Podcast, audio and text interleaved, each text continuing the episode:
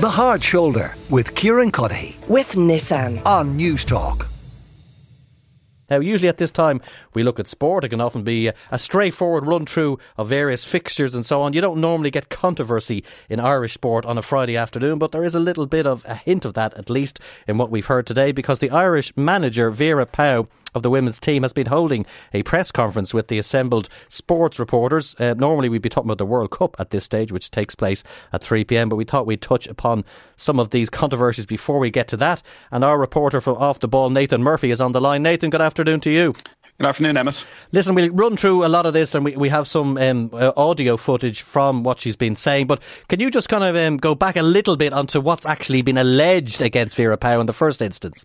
So this all comes from a report released on Wednesday by the National Women's Soccer League in America, which is the professional soccer league. It was a joint report that came off the back of a complaint that was made against the coach Paul Riley a couple of years back of sexual coercion, and that started a real extensive report that's gone on for over a year. Over 800 players were reached out to. There was over 100 interviews taking place, and then on Wednesday the report emerged. It's 125 pages long, but nine coaches were alleged within that report to have mistreated players. And one of those coaches was the Republic of Ireland manager Vera Pauw from her time as manager of the Houston Dash back in 2018. The main accusations are around weight shaming, that she shamed players for their weight, attempted to exert excessive control over their eating habits. Players said that she described players as being too big. She praised other players for losing weight with no apparent correlation to performance or health.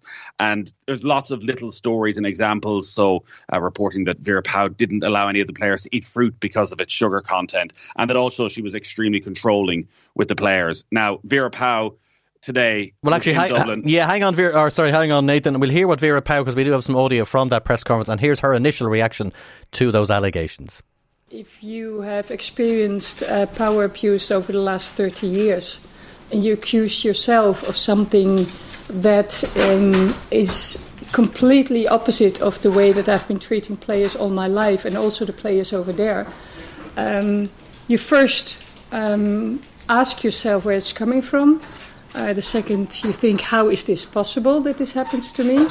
Um, and then you start to become very, very angry. I have asked my assistant, Shalene Boyson, please tell me, is there any moment that I've said something that would have been could have been misinterpreted. And she said, absolutely at no moment. I've been with you with all the meetings. She was always with me when I was talking to players. Um, she was always there at any moment um, in meetings, on the pitch, uh, with players. And she said, never ever. There you go, Vera Pauw, very strongly, and I mean, you could hear the emotion in the voice there, Nathan. I mean, how this has been handled from a media, dare I say, public relations point of view is interesting to me, at least, is that holding a press conference, you know, this morning it was kind of just dismissed, the allegations. Are they, are they deliberately trying to hold a press conference to just kill this stone dead? What, what's your own assessment of the, the strategy from an FAI Vera Pauw point of view of, of how they're going to deal with these allegations that are coming their way? Well, the FAI were out very quickly last night to give their full backing to Vera Pauw that she would remain as manager despite these allegations.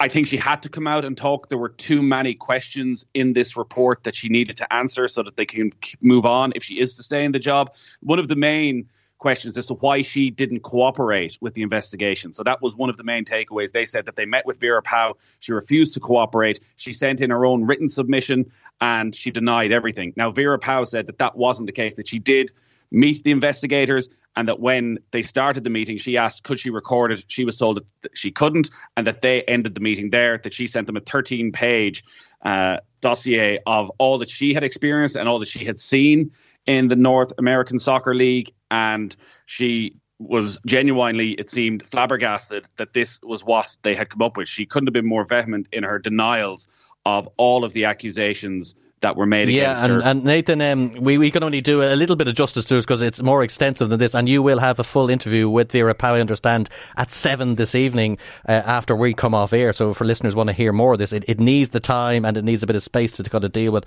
all the allegations and then the, the rebuttal of same. Very briefly before you go, Nathan, big clutch game, the biggest of all, probably maybe arguably the biggest sporting event in the world, happening 3 o'clock on Sunday. Argentina face off against France, two big giants of the footballing world.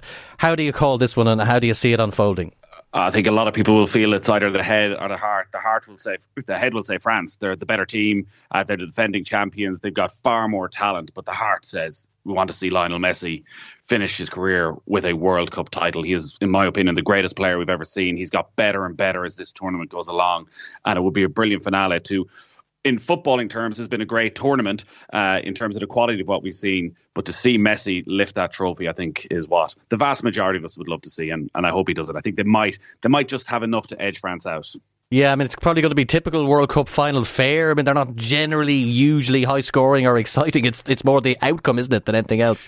Yeah, well, funnily enough, the last one, uh, France uh, beat Croatia 4 2. France were scintillating, and France have that ability. They've so much attacking talent.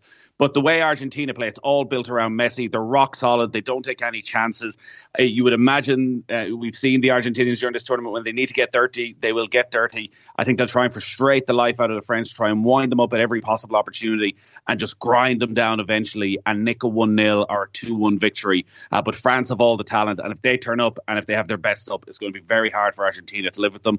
But I think Argentina are a streetwise side, and maybe in a game, in a final, as you say, that are generally tight enough affairs that the little bit of Messi magic will see them over yeah. the line. Can Messi finally tick the ultimate sporting box? That is the question for Sunday afternoon. Thank you very much, Nathan Murphy, and listen to his interview at 7 pm later on with Vera Pauw.